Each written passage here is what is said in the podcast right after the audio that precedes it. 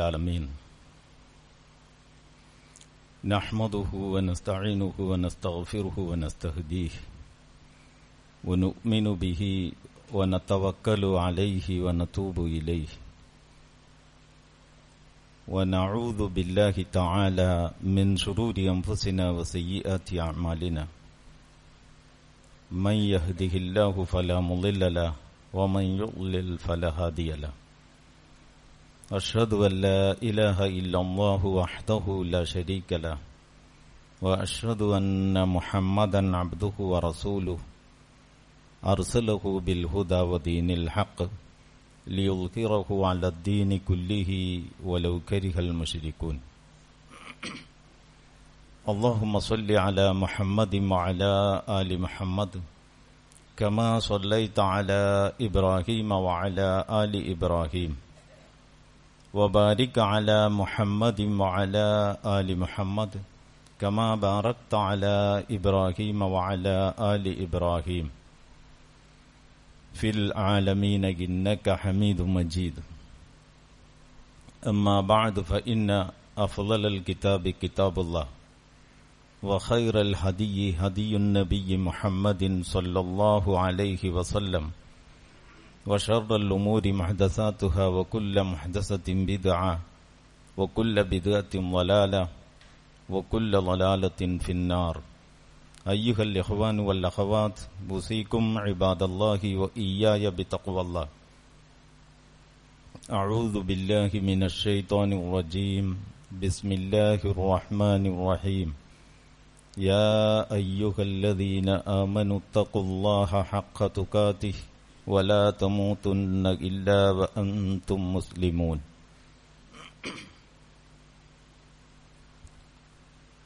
ബഹുമാന്യരായ സത്യവിശ്വാസികളെ സത്യവിശ്വാസിനികളെ അള്ളാഹു സുബാനഹുവ താലയുടെ വിധിവിലക്കുകൾ നാം ഓരോരുത്തരും നമ്മുടെ ജീവിതത്തിന്റെ മുഴുവൻ കാര്യങ്ങളിലും ശ്രദ്ധയോടെ പകർത്തണം. അള്ളാഹുവിന്റെ പ്രീതിയുടെയും ഇഷ്ടത്തിന്റെയും മാർഗം മുറുകെ പിടിക്കണം. അതിന് വിരുദ്ധമായി വരുന്ന എല്ലാ നിലപാടുകളിൽ നിന്നും അകന്ന് നിലകൊള്ളണം. ഇതാണ് തക്കവയുടെ താൽപ്പര്യം ഇങ്ങനെ യഥാർത്ഥ മുത്തക്കികളിൽ അള്ളാഹു സുബഹാനഹുവ താല നമ്മെ എല്ലാവരെയും ഉൾപ്പെടുത്തി അനുഗ്രഹിക്കുമാറാവട്ടെ.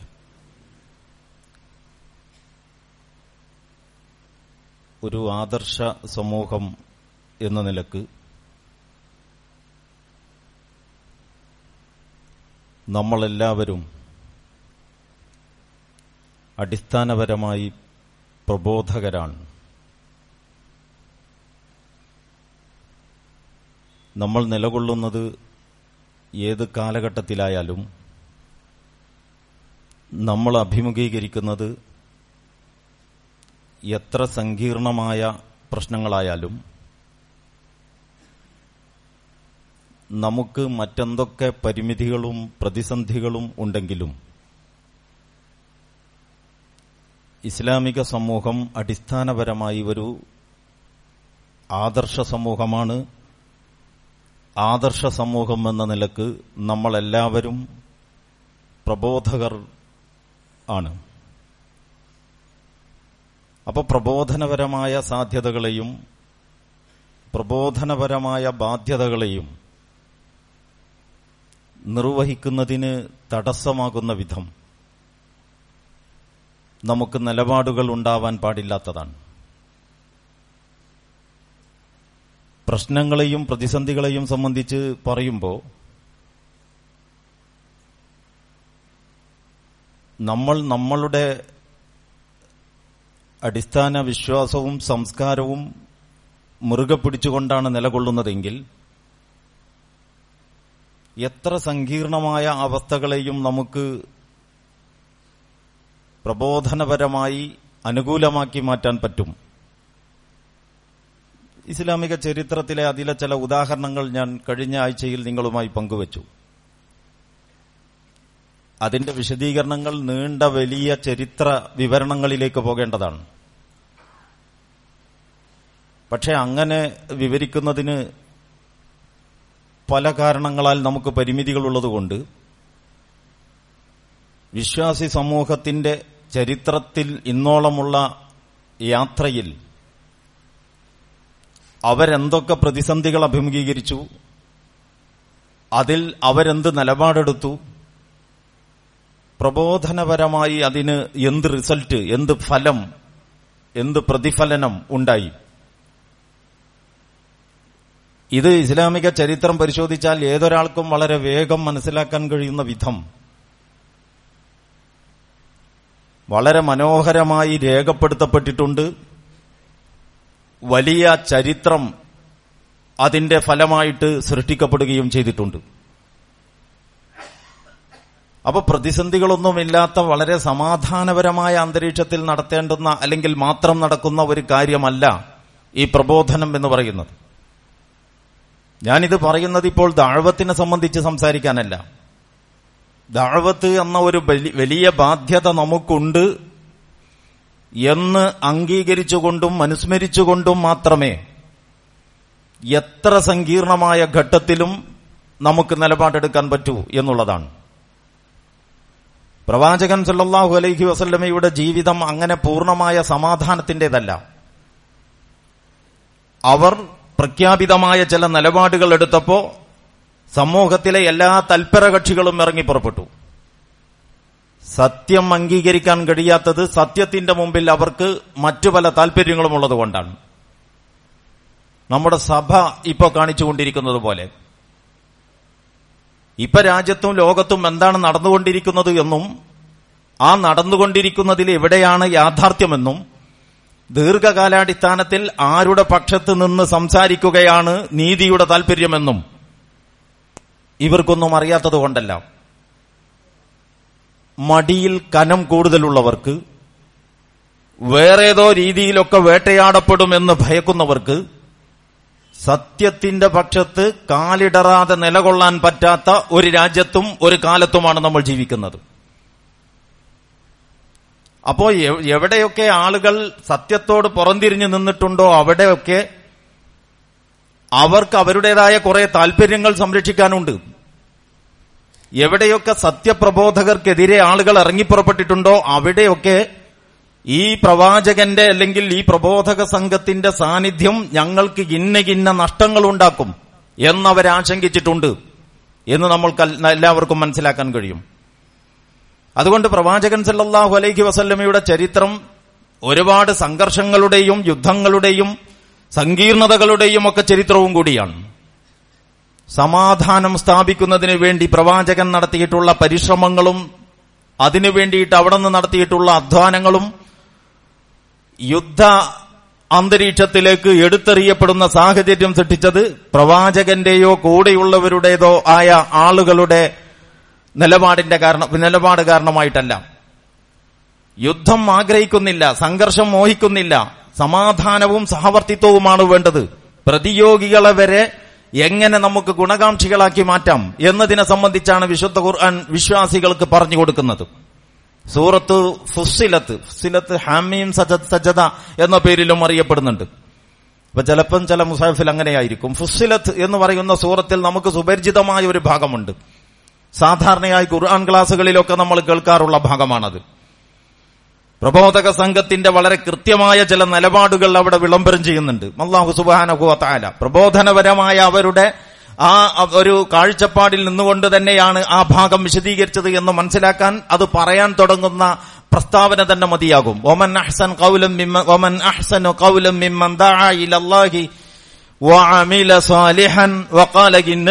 മുസ്ലിമീൻ. ഏറ്റവും നല്ല വാക്കുച്ചരിച്ചവനാരാണ്. ഈ ആയത്ത് നമുക്ക് വളരെ സുപരിചിതമാണ്. ഏറ്റവും നല്ല വാക്ക് പറഞ്ഞവനാരാണ്. ഞാൻ വിശ്വാസിയാണെന്ന് പ്രഖ്യാപിക്കുകയും അതനുസരിച്ച് ജീവിക്കുകയും അതിലേക്ക് പ്രബോധനം ചെയ്യുകയും ചെയ്തവനേക്കാൾ ഉജ്ജ്വലമായ നിലപാടെടുത്തവനാരാണ്. ഇത് പ്രബോധനം ഇസ്ലാം അല്ലെങ്കിൽ ദീനിന്റെ ദാവത്ത് എന്നൊക്കെ പറയുന്ന ആശയത്തെ സംബന്ധിച്ചുള്ള വിശ്വാസികളെ ഉണർത്തുന്നതിന് വേണ്ടിയുള്ള വളരെ ശക്തമായ ഒരു ചോദ്യമാണ്. അതിന് കുറെ ഉപചർച്ചകളുണ്ട്. ദാഴ്വത്ത് എന്താണ്? അതിന്റെ പ്രമാണം എന്താണ്? അതിലേക്ക് ഇപ്പൊ ഞാൻ കടക്കുന്നില്ല. ഞാൻ പറയുന്നത് അതൊക്കെ നമ്മുടെ ഇടയിൽ ധാരാളമായി ചർച്ച ചെയ്യപ്പെട്ടുകൊണ്ടിരിക്കുന്നുണ്ട്. നമ്മൾ ഏത് ഘട്ടത്തിലും ആ അടിസ്ഥാനത്തിൽ നിന്നുകൊണ്ട് തന്നെ നിലപാടെടുക്കേണ്ടവരാണ് എന്ന ഒരു വശം ഓർമ്മപ്പെടുത്തുകയാണ് ഇപ്പോൾ ഞാൻ ചെയ്യുന്നത്. എന്ന് പറഞ്ഞാൽ പ്രതിസന്ധികളുള്ള ഘട്ടത്തിൽ തന്നെയാണ് പ്രവാചകൻ സല്ലല്ലാഹു അലൈഹി വസല്ലമയും അനുചരന്മാരും ചരിത്രത്തിലെ എല്ലാ കാലത്തെയും പ്രബോധകർക്കും വിശ്വാസികൾക്കും മാതൃകയാവുന്ന ജീവിതം കാഴ്ചവെച്ചിട്ടുള്ളത്. അലി റലി അള്ളാഹു അൻഹുവിനെ സംബന്ധിച്ച് ഉദ്ധരിക്കപ്പെട്ടു കേൾക്കുന്നു ചരിത്രത്തിൽ.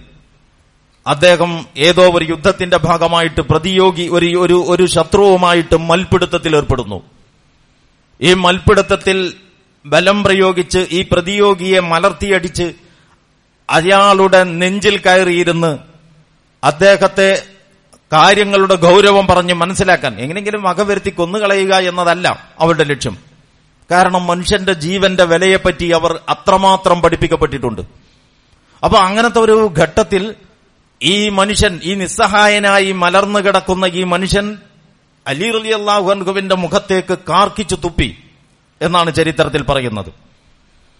സ്വാഭാവികമായിട്ടും അതുവരെ ഉണ്ടായിരുന്ന ആ സമരവീര്യം ആ പോരാട്ടത്തിന്റെ ആവേശം അലി റലി അള്ളാഹുവിൽ നിന്ന് കാണാനില്ല തുടർന്നു. അദ്ദേഹം ഈ മനുഷ്യനെ സ്വതന്ത്രനാക്കി. അദ്ദേഹത്തിന്റെ നെഞ്ചിൽ നിന്ന് എഴുന്നേറ്റു. എന്നിട്ട് മാറി തന്നു അലി റലി അള്ളാഹുവിന്റെ നിലപാടിൽ വന്ന ഈ വെളി പൊടുന്നനെ വന്ന ഈ മാറ്റത്തെ സംബന്ധിച്ച് ഇത് കണ്ടുനിന്നവർ അന്വേഷിച്ചു. എന്താണ് നിങ്ങൾ കുറച്ചുകൂടി ദേഷ്യം കുറച്ചുകൂടി പ്രതികാരം കുറച്ചുകൂടി പക. അതല്ലേ ആ സന്ദർഭത്തിന്റെ താല്പര്യം പക്ഷെ എന്താണ് അങ്ങ് ഒരിക്കലും ആ ഒരു പൊതു താല്പര്യത്തിന് വിരുദ്ധമായൊരു നിലപാടെടുത്തത്? അലി റലി അള്ളാഹു പറഞ്ഞു ഞാൻ ഇദ്ദേഹവുമായി കലഹത്തിലേർപ്പെട്ടത് ഞാൻ ഞാനും ഇദ്ദേഹവും തമ്മിൽ തമ്മിൽ ഒരു സംഘർഷം വികസിച്ചു വന്നത്. ഞാൻ സത്യപ്രബോധനത്തിന്റെ വഴി അള്ളാഹുവിന്റെ പ്രീതി അള്ളാഹുവിന്റെ മാർഗം പരിചയപ്പെടുത്തുന്നു. അതിനോട് പല കാരണങ്ങളാൽ ഇദ്ദേഹം വിയോജിക്കുന്നു. ആ വിയോജിപ്പുകൾ ആശയപരമായ വിയോജിപ്പുകൾ വികസിച്ചു വന്നാണ് ഒരു സംഘർഷത്തിലേക്ക് ഞങ്ങൾ എത്തിയത്. അല്ലാതെ വ്യക്തിപരമായ അല്ലെങ്കിൽ കുടുംബപരമായ അല്ലെങ്കിൽ വർഗീയമോ വംശീയമോ ജാതീയമോ ഗോത്രപരമോ പ്രാദേശികമോ ആയ ഒരു ഘടകവും ഈ സംഘർഷത്തിന്റെ ഇടയിൽ പ്രചോദനവും വികാരവുമായിട്ട് എന്നെ നയിച്ചിട്ടും എന്നെ മതിച്ചിട്ടുമില്ല. ഇദ്ദേഹം എന്റെ മുഖത്തോക്ക് മുഖത്തേക്ക് തുപ്പിയതോടുകൂടി വ്യക്തിപരമായ ഒരു വിരോധം എന്ന ഒരു ഘടകം ഇവിടെ ഉത്ഭവിച്ചിരിക്കുകയാണ്. ഇനി ഞാൻ അദ്ദേഹവുമായി മൽപിടുത്തം തുടരുന്നുവെങ്കിൽ അത് അള്ളാഹുവിന്റെ വജുഹ് അല്ലെങ്കിൽ ദീനിന്റെ താല്പര്യം എന്ന ആ ഉയർന്ന നിലവാരത്തിൽ നിന്നുകൊണ്ടാണോ? അതല്ല എന്റെ വ്യക്തിപരമായ പ്രതികാര വാഞ്ചയുടെ ഫലമായിട്ടാണോ? എന്നത് കാണുന്നവർക്കും ഈ പോരാട്ടത്തിൽ ഏർപ്പെടുന്ന ഈ സഹപ്രവർത്തകന് വരെയും എന്റെ സഹോദരന് വരെയും തിരിച്ചറിയാൻ കഴിയാത്ത അവസ്ഥ വരും. അതൊരു ഉയർന്ന നിലപാടല്ല. ഇനി ഇനി ഞാൻ ഈ ഈ കാര്യം ഇപ്രകാരം മുന്നോട്ട് കൊണ്ടുപോകുന്നത് ഒരു ഉയർന്ന നിലപാടല്ല എന്ന് അവിടെ അലി റലി അള്ളാഹു സ്വീകരിച്ചു എന്നാണ് സാധാരണഗതിയിൽ ഇതൊരു ഇസ്ലാമിക ജീവിതത്തെ പഠിപ്പിക്കുന്ന ഒരു അടിസ്ഥാന പ്രമാണമല്ല. അതേസമയം വിശ്വാസികളുടെ ഇടയിലുള്ള ഒരു ആചാര സമ്പ്രദായങ്ങളിൽ ഇസ്ലാം പഠിപ്പിക്കപ്പെട്ട ഒരു വലിയ അടിസ്ഥാനം ഈ ഈ സംഭവത്തിലൂടെ നമുക്ക് ആവിഷ്കരിക്കപ്പെട്ടതായിട്ട് കാണാം. എന്ന് പറഞ്ഞാൽ നന്മയും തിന്മയും സമമല്ല. നേരത്തെ ഞാൻ ഓതിവെച്ച ആയത്തിന് തുടർന്ന് പറയുന്ന ആയത്തുകൾ അങ്ങനെയാണ്. അത്തരം വിഷയങ്ങളാണ് കൈകാര്യം ചെയ്യുന്നത്.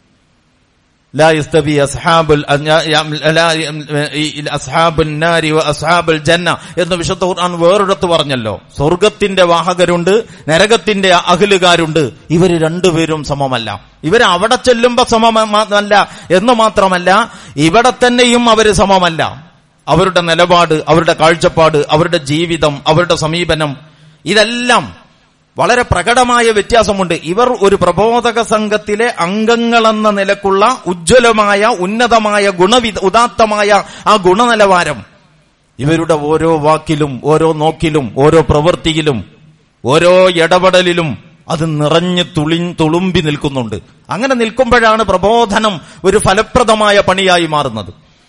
എങ്ങനെയോ പെരുമാറിക്കൊണ്ടിരിക്കുന്ന എങ്ങനെയോ ജീവിച്ചുകൊണ്ടിരിക്കുന്ന എന്തോ നിലപാടെടുക്കുന്ന ആളുകൾ ആ പല പണികളുടെ കൂട്ടത്തിൽ ഇസ്ലാമിന്റെ മഹത്വത്തെപ്പറ്റി ചില വർത്തമാനങ്ങളും പറയുന്നു എന്നത് പ്രബോധനപരമായ ഒരു താല്പര്യത്തിൽ വലിയ അളവിൽ ഫലം ചെയ്യാത്ത ഒന്നാണ് എന്ന് നമുക്ക് മനസ്സിലാക്കാൻ കഴിയും. അപ്പൊ അതുകൊണ്ട് തന്നെ വിശുദ്ധ ഖുർആൻ പറയുന്നത് ഈ നിങ്ങൾ ഏറ്റവും നല്ല വാക്ക് പറയുന്നവൻ ഏറ്റവും നല്ല പ്രവർത്തനങ്ങൾ കാഴ്ചവെക്കുന്നവൻ. നിങ്ങളുടെ കയ്യിൽ ഒരു ഒരു മൂല്യസങ്കല്പമുണ്ട്. ആ മൂല്യസങ്കല്പം നിങ്ങളുടെ സമൂഹത്തിലെ ആളുകൾക്ക് പല കാരണങ്ങളാൽ അറിയാതെ പോയ ഒരു മൂല്യസങ്കല്പമാണ്. നിങ്ങൾ നന്മയുടെ പക്ഷത്ത് ചേർന്ന് നിൽക്കുന്നുണ്ട്. നന്മയോടുള്ള നിങ്ങളുടെ ആഭിമുഖ്യം എത്രമാത്രം പ്രസക്തമാണെന്നും എത്രമാത്രം ശക്തമാണെന്നും ഈ പല കാരണങ്ങളാൽ ഈ സമൂഹത്തിലെ ആളുകൾക്ക് മനസ്സിലാക്കാൻ കഴിഞ്ഞിട്ടില്ല. അതുകൊണ്ട് തന്നെ ഈ നന്മയും തിന്മയും സമമാവുകയില്ല. നന്മയും തിന്മയും സമമാവുകയില്ല. അതുകൊണ്ട് നന്മയുടെ പക്ഷത്ത് നിന്നുകൊണ്ട് നന്മയുടെ പക്ഷത്ത് നിന്നുകൊണ്ട് നിങ്ങൾ പ്രതികരിക്കണം. നന്മയുടെ പക്ഷത്ത് നിന്നുകൊണ്ട് പ്രതികരിക്കുമ്പോൾ അഹ്സൻ. അതായത് ഏറ്റവും നല്ല രീതിയിലായിരിക്കണം നിങ്ങൾ പ്രതികരിക്കുന്നത്. ഏറ്റവും ഫലപ്രദമായതേതോ? പ്രബോധനപരമായ നിങ്ങളുടെ നിലപാടിന് ദീർഘകാലാടിസ്ഥാനത്തിൽ ഫലം ചെയ്യുന്നതേതോ? ആ നിലപാടിൽ നിന്നേ നിങ്ങൾ പ്രതികരിക്കാവൂ. അങ്ങനത്തെ സമീപനങ്ങളെ നിങ്ങൾ എടുക്കാവൂ. സമൂഹത്തിലെ ജനങ്ങളെ ഏത് കാലത്തെ ജനങ്ങളെ നമ്മൾ വിശകലനം ചെയ്താലും സമൂഹത്തിൽ പല തട്ടിലുള്ള ആളുകൾ ഉണ്ടാകും. നമ്മളുടെ രാജ്യത്തും നമുക്ക് അങ്ങനെ കാണാൻ കഴിയും. ബദ്ധവൈരികളായ ചരിത്രപരമായ പല കാരണങ്ങളാൽ ആ കാരണങ്ങളെല്ലാം നമ്മൾ ഉണ്ടാക്കിയ കാരണങ്ങളല്ല പല സാഹചര്യങ്ങളുടെയും സൃഷ്ടികളാണ്. നമ്മൾ വിചാ നമ്മുടെ മുൻഗാമികൾ വിചാരിച്ചാൽ അതൊക്കെ പരിഹരിക്കാമായിരുന്നില്ലേ എന്ന് ഇനി ഇപ്പോ നമ്മൾ ചർച്ച ചെയ്യുന്നതിലും വ്യാകുലപ്പെടുന്നതിലും വലിയ അർത്ഥമില്ല. ആ ചരിത്രത്തിൽ നിന്ന് പാഠം പഠിച്ച് ഭാവികാല ജീവിതത്തെ ചിട്ടപ്പെടുത്തി ചരിത്രത്തിലെ തെറ്റുകൾ ആവർത്തിക്കാതിരിക്കാൻ ജാഗ്രത പുലർത്താനേ നമുക്ക് സാധ്യമാകൂ.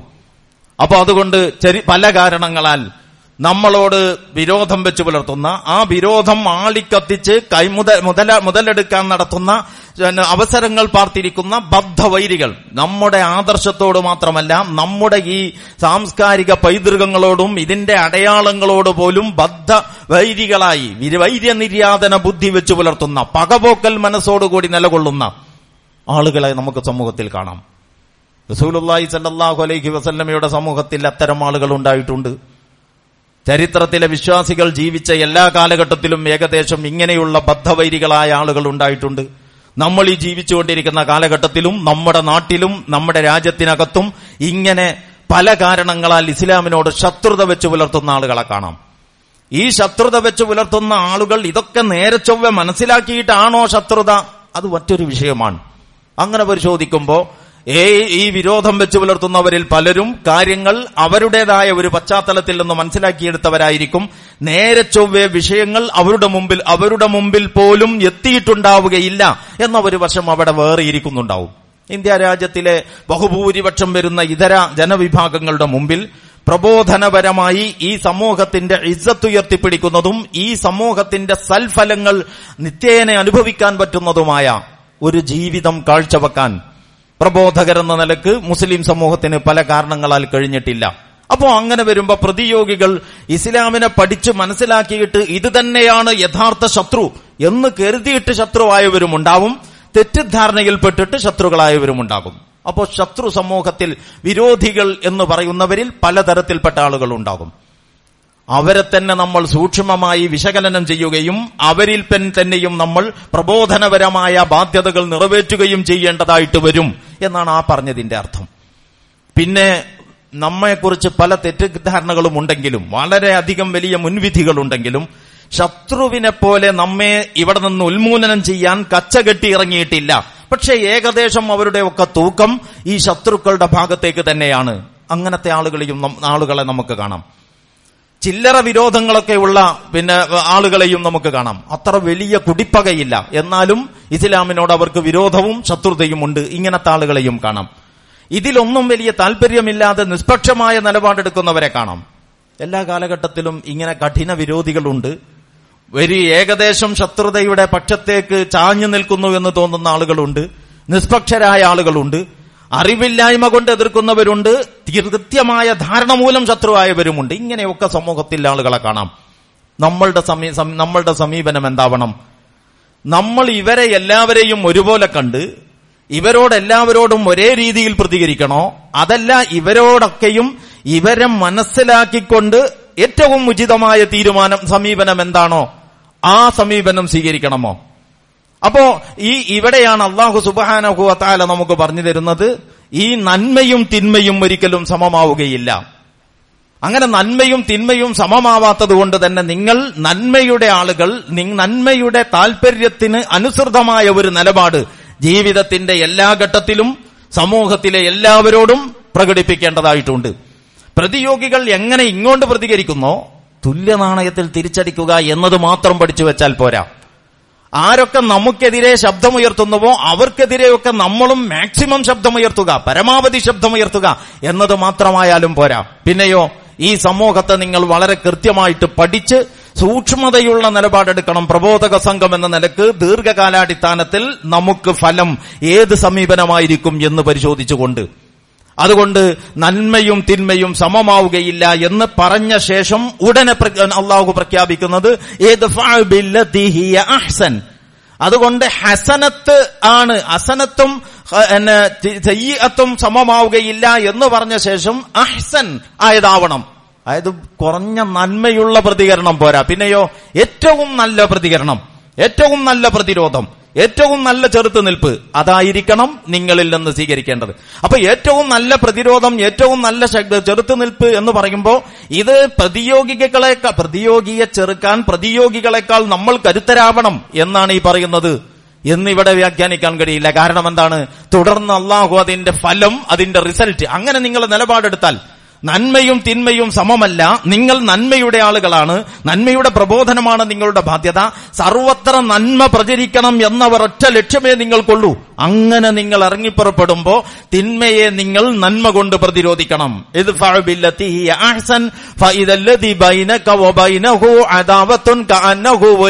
ഹമീം. അങ്ങനെ നന്മയെ തിന്മയെ നന്മ കൊണ്ട് പ്രതിരോധിക്കുക. എങ്ങനെ നന്മ കൊണ്ട് പ്രതിരോധിക്കുക? ഏറ്റവും ഫലപ്രദമായ നന്മ കൊണ്ട് പ്രതിരോധിക്കുക എന്ന ഒരു നിലപാട് നിങ്ങൾ എടുത്താൽ. ഫൈദല്ലദി ബൈനക വബൈനഹു അദാവത്തുൻ. നിങ്ങൾക്കും അവർക്കും തമ്മിൽ ഇടയിൽ ശത്രുത ഉണ്ടായിരുന്നുവെങ്കിൽ ആ ശത്രുതയൊക്കെ തേഞ്ഞു മാഞ്ഞു ആ തേഞ്ഞു മാഞ്ഞു പോയി. അതൊക്കെ നിഷ്പ്രഭമായി. ഇത് ആത്മമിത്രങ്ങളെപ്പോലെ ഇവർ മാറി വരും എന്ന് സുബാനോ സുബാനോത്താല പഠിപ്പിക്കുകയാണ്. അപ്പോ അങ്ങനെ ഒരു നിലപാട് പ്രബോധകരെന്ന നിലയ്ക്ക് അടിസ്ഥാനപരമായി നമ്മൾ വെച്ച് പുലർത്തണം. ഈ പ്രഭാ ഈ നിലപാടുള്ള ആളുകൾ തന്നെയാണ് ഞാൻ നേരത്തെ ചൂണ്ടിക്കാണിച്ചതുപോലെ പ്രതിയോഗികൾക്കെതിരെ യുദ്ധം വരെ നടത്തിയിട്ടുള്ളത്.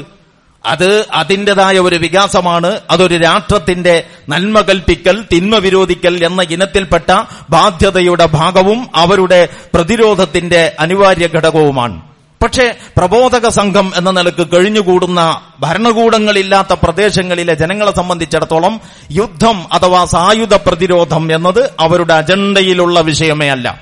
മക്കയിലെ പ്രവാചകനെ പോലെ മക്കയിലെ പ്രവാചകൻ സായുധമായ പ്രതിരോധത്തിന്റെ വഴിയെ സ്വീകരിച്ചിട്ടില്ല. വളരെ കിരാതമായ മർദ്ദനങ്ങളും വളരെ രൂക്ഷമായ പീഡനങ്ങളും വിശ്വാസി സമൂഹം ഏറ്റെടു ഏറ്റുകൊണ്ടേയിരുന്നു. അങ്ങനെയൊക്കെയുള്ള ഘട്ടങ്ങളിലും വിശ്വാസി സമൂഹത്തോട് അള്ളാഹു ഉപദേശിക്കുന്നത് നന്മയും തിന്മയും സമമാവുകയില്ല. തിന്മയുടെ ആളുകളുടെ അതേ നിലപാട് അതേ ഭാഷ അതേ ശൈലി അതാണ് നിങ്ങൾ സ്വീകരിക്കുന്നതെങ്കിൽ നിങ്ങളുടെ പ്രവർത്തനങ്ങൾക്ക് റിസൾട്ട് ഉണ്ടാവുകയില്ല. നിങ്ങൾ ഉദ്ദേശിക്കുന്ന ഒരു ദൗത്യ നിർവഹണവും സാധ്യമല്ല. അതുകൊണ്ട് നന്മയെ ഏറ്റവും നന്മ ഇത് ഏറ്റവും നല്ലത് കൊണ്ട് ഇത് അവിടെ ഹസൻ എന്നല്ല അഹ്സൻ. അഥവാ അതിന്റെ ഏറ്റവും നല്ലതുകൊണ്ട് നിങ്ങൾ പ്രതിരോധിക്കണം. അങ്ങനെയായാൽ നിങ്ങൾക്കിടയിൽ ശത്രുതയില്ലാതാവും. എന്നിട്ട് അള്ളാഹു സുബാന താല പറയുകയാണ് ഇതൊക്കെ സാഹചര്യങ്ങളെ അപ്പപ്പ സ്വാധീനിക്കാത്ത ഏതോ ഒരു ഓളം വരുമ്പോഴേക്ക് അതിന്റെ പിന്നാലെ പോവാത്ത എന്തോ ഒരു പ്രതികരണം വരുമ്പോഴേക്ക് ആകെ കൂടി വിഭ്രാന്തിയിലകപ്പെടാത്ത വളരെ സമചിത്തതയുള്ള ഉയർന്ന ഗുണനിലവാ നിലവാരമുള്ള ആളുകൾക്കേ സാധ്യമാകൂ. അതാണ് ഇല്ലല്ലദീന സ്വബറു.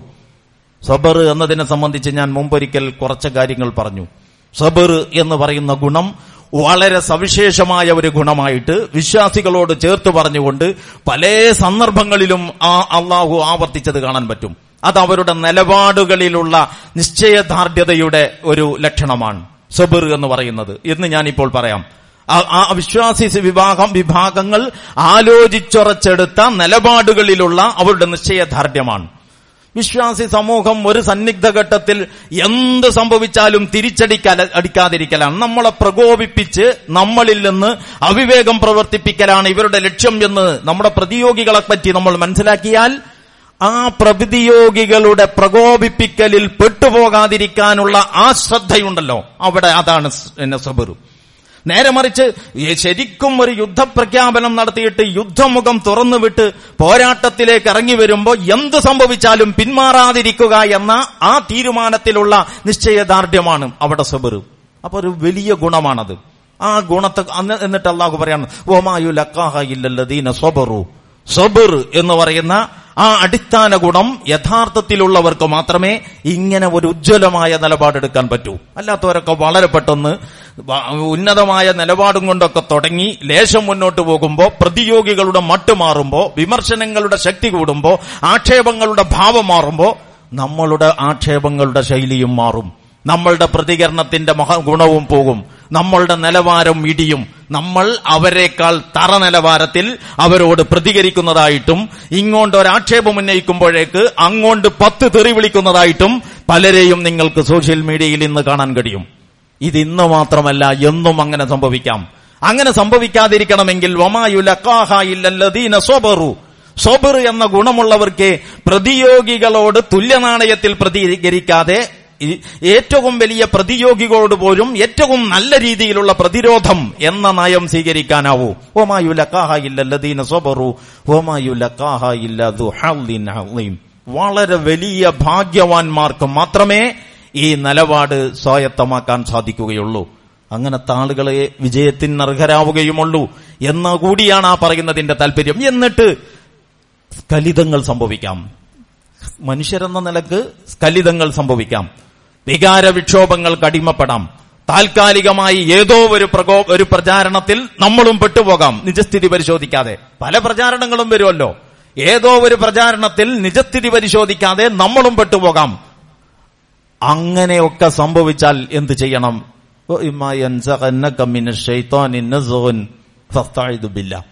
പിശാചിൽ നിന്ന് പൈശാചികമായ ദുർബോധനത്തിന് നീ അടിപ്പെട്ടുപോയി എന്ന് തിരിച്ചറിയപ്പെടുന്ന പക്ഷം ഉടനെ അള്ളാഹുവിലേക്ക് ഖേദിച്ചു മടങ്ങണം. അള്ളാഹു അള്ളാഹു കാണുന്നവനും കേൾക്കുന്നവനുമാണ് എന്നൊക്കെ പറഞ്ഞുകൊണ്ട് ആ ഭാഗം അവസാനിക്കുകയും ചെയ്യുന്നു. അപ്പോ ഇത് പരസ്പരം ബന്ധപ്പെട്ട് കിടക്കുന്ന കാര്യങ്ങളാണ്. ഈ ബന്ധപ്പെട്ട് കിടക്കുന്ന കാര്യങ്ങൾ തമ്മ തമ്മിൽ ചേർത്ത് വെച്ചുകൊണ്ട് എന്ത് സന്ദേശമാണ് അള്ളാഹു സുബഹാനഹുവ താല കാല ലോകാവസാനം വരെയുള്ള വിശ്വാസി വിഭാഗങ്ങളുടെ മുമ്പിൽ വെച്ചിട്ടുള്ളത് എന്ന് നമ്മളും ആലോചിക്കേണ്ടതാണ്. എത്ര സങ്കീർണമായ പ്രതിസന്ധിയിലായാലും ഈ നിലപാടുകളിൽ മാറ്റമില്ല എന്ന് നമ്മൾ ഓർക്കേണ്ടതാണ്. അങ്ങനെ സാഹചര്യങ്ങൾ സങ്കീർണമായതുകൊണ്ട് ഈ നിലപാടുകൾ ദുർബലപ്പെട്ടു പോകുമായിരുന്നുവെങ്കിൽ അത് ദുർബലപ്പെടാൻ മാത്രം സങ്കീർണമായ കാലഘട്ടത്തിലാണ് ഈ ആയത്തുകൾ തന്നെ അവതരിക്കുന്നത് എന്ന് നമ്മൾ ഓർക്കേണ്ടതാണ്. അതുകൊണ്ട് പ്രബോധകരുടെ നിലവാരം എന്ന് പറയുന്നത് പ്രബോധനപരമായ ഒരു ബാധ്യതാ നിർവഹണത്തിന് ഒരു ടൈം നിശ്ചയിച്ച് ഇതര മതസ്ഥരോ സഹോദര സമുദായത്തിൽപ്പെട്ടവരോ ആയ രണ്ടോ മൂന്നോ ആളുകളെ ടാർഗറ്റ് ചെയ്ത് അവരോട് നമ്മൾ സംസാരിക്കുന്ന ആ കുറഞ്ഞ നേരത്തെ നിലവാരത്തെ പറ്റിയല്ല നമ്മൾ ഈ ഭൂമുഖത്ത് പ്രബോധക സംഘത്തിലെ അംഗങ്ങളായി എഴുന്നേറ്റ് നിന്ന് ജീവിതം മുന്നോട്ട് നയിക്കുന്ന ഓരോ നിമിഷത്തിലെയും നിലവാരത്തെ പറ്റിയാണ് നമ്മൾ പറയുന്നത് എന്ന് നമ്മൾ ഓർക്കണം. അല്ലാതെ ദാഴ്വത്ത് എന്ന് പറഞ്ഞിട്ട് വേറെ ഒരു ടൈം പിന്നെ നിശ്ചയിച്ചുകൊണ്ടുള്ള സമയബന്ധിതമായ എന്തോ ഒരു ഡ്യൂട്ടി നിർവഹണമാണ് എന്ന് തെറ്റിദ്ധരിക്കരുത്. അതുകൊണ്ട് എത്ര സങ്കീർണമാണെങ്കിലും എത്ര പ്രശ്നം ഞാൻ കഴിഞ്ഞ ആഴ്ചയിൽ പറഞ്ഞു പ്രതിസന്ധികളെ സാധ്യതകളാക്കി മാറ്റാൻ പറ്റും എന്ന് അള്ളാഹു സുബാനുഭവത്താല പറയുന്നുണ്ട്. പ്രതിസന്ധികളെ സാധ്യതകളാക്കി മാറ്റാൻ പറ്റും എന്നല്ല പ്രതിസന്ധികളിൽ തന്നെ വലിയ വിജയങ്ങൾ സാധ്യതകൾ കുടികൊള്ളുന്നുണ്ട്. അതിന് നിങ്ങൾക്ക് ഇന്ന നിലപാട് വേണം. അപ്പൊ അവിടെ ഹൃദയ വിശാലതയെക്കുറിച്ച് പറഞ്ഞു. അവിടെ വിശ്രമമില്ലാത്ത പണിയെ പണിയിലേക്ക് വിശ്രമമില്ലാത്ത പ്രവർത്തനങ്ങളിലേക്കുള്ള സൂചന നൽകിക്കൊണ്ട് അവസാനിപ്പിച്ചു. അലം നഷ്റഹ് എന്ന് പറഞ്ഞിട്ട് തുടങ്ങുകയും ഫൻസബ് എന്ന് പറഞ്ഞിട്ട് അവസാനിപ്പിക്കുകയും ചെയ്യുമ്പോൾ ഹൃദയ വിശാലതയോടെ സാഹചര്യത്തെ വിലയിരുത്തി പ്രതിയോഗികളെ വ്യവച്ഛേദിച്ച് മനസ്സിലാക്കി സന്ദർഭവും സാഹചര്യവും ആളുമനുസരിച്ച് നിലപാടെടുത്ത് വളരെ വിദഗ്ധമായി നിങ്ങൾ അകപ്പെട്ട ഈ ഒരു ഘട്ടത്തെ മറികടക്കാൻ നിങ്ങൾ പ്രയത്നിക്കുന്നുവെങ്കിൽ പ്രതിസന്ധികളിൽ സാധ്യതയുണ്ട്. എന്നാണല്ലോ അള്ളാഹ് പറയുന്നതിന്റെ അർത്ഥം. അങ്ങനെ നമ്മൾ പ്രതിസന്ധികളെ സാധ്യതകളാക്കി മാറ്റാൻ ശ്രമിക്കുന്ന സംഘം എന്ന നിലയ്ക്ക് നമ്മളുടെ നിലപാടുകളും പ്രതികരണത്തിന്റെ ശൈലിയും എന്താവണം എന്നത് വെച്ച് ചിന്തിക്കുമ്പോൾ അതിൽ ആലോചന വിഷയമാവേണ്ട ഏതാനും സൂക്തങ്ങളാണ് ഞാൻ ഈ സന്ദർഭത്തിൽ നിങ്ങളുടെ മുമ്പിൽ വെച്ചിട്ടുള്ളത്. അതിന്റെ മറ്റ് വിശദാംശങ്ങളിലേക്ക് ഞാനിപ്പോൾ കടക്കുന്നില്ല. അത് വിശദാംശങ്ങളിലേക്ക് പോയാൽ കുറച്ചധികം വിസ്തരിച്ച് പറയാതെ ആ അധ്യായം പൂർത്തിയാവുകയില്ല എന്നതുകൊണ്ട് സൂറത്തുൽ സൂറത്തു ഫുസ്സിലത്ത് എന്ന് പറയുന്ന അധ്യായത്തിലെ ഈ സൂക്തങ്ങൾ നമുക്ക് സുപരിചിതമാണ്. പ്രബോധക സംഘത്തിലെ അംഗങ്ങൾ എന്ന നിലയ്ക്ക് വ്യക്തിതലത്തിലും സംഘടിതമായും നമ്മൾ പ്രതിയോഗികളോട് ഓരോ ഘട്ടത്തിലും എടുക്കുന്ന നിലപാടുകൾ പ്രബോധനപരമായ ഈ താൽപര്യത്തെ കൂടി പ്രതിഫലിപ്പിക്കുന്നുണ്ടോ എന്ന് ആലോചിക്കേണ്ടതും പാളിച്ചകളുണ്ടെങ്കിൽ തിരുത്തേണ്ടതും പ്രബോധക സംഘത്തിലെ എല്ലാവരുടെയും ബാധ്യതയാണ് എന്ന് ഞാൻ മനസ്സിലാക്കുന്നു. ആ ഒരു കാര്യം ഈ സഹോദരന്മാരെയും സഹോദരികളെയും ഓർമ്മപ്പെടുത്തുകയും ചെയ്യുന്നു. അള്ളാഹു സുബാനഹുല അവൻ നമ്മെ ഏൽപ്പിച്ച പ്രബോധനപരമായ ബാധ്യതകളെ കൂടി നിറവേറ്റാൻ പറ്റുന്ന വിധം നമ്മളുടെ എല്ലാ ഇട സാമൂഹിക ഇടപെടലുകളെയും ചിട്ടപ്പെടുത്താനുള്ള ഒരു ദിശാബോധം. അതിനാവശ്യമായ ഒരു ഒരു വസീറത്ത് ഒരു ഉൾക്കാഴ്ച അള്ളാഹു നമുക്ക് എല്ലാവർക്കും നൽകുമാറാവട്ടെ. സർവോപരി നമ്മൾ എല്ലാവരും അള്ളാഹുവിന്റെ ദീനിന്റെ താഴ്വത്ത് നടത്തേണ്ടവരാണ്. ആ പ്രബോധനപരമായ ബാധ്യതകൾ ഏറ്റവും നല്ല രീതിയിൽ നിർവഹിക്കുന്ന ഭാഗ്യവാന്മാരുടെ കൂട്ടത്തിൽ ഭാഗ്യവതികളുടെ കൂട്ടത്തിൽ റഹ്മാനും റഹീമുമായ റബ്ബ് നമ്മെ എല്ലാവരെയും ഉൾപ്പെടുത്തി അനുഗ്രഹിക്കുമാറാവട്ടെ. അഖൂലു ഖൗലി ഹാദാ. അസ്തഗ്ഫിറുല്ലാഹ ലി വലക്കും വലിജമീഇൽ മുഅ്മിനീന വൽ മുഅ്മിനാത്ത്. വസ്തഗ്ഫിറുഹു ഇന്നഹു ഹുവൽ ഗഫൂറുർ റഹീം.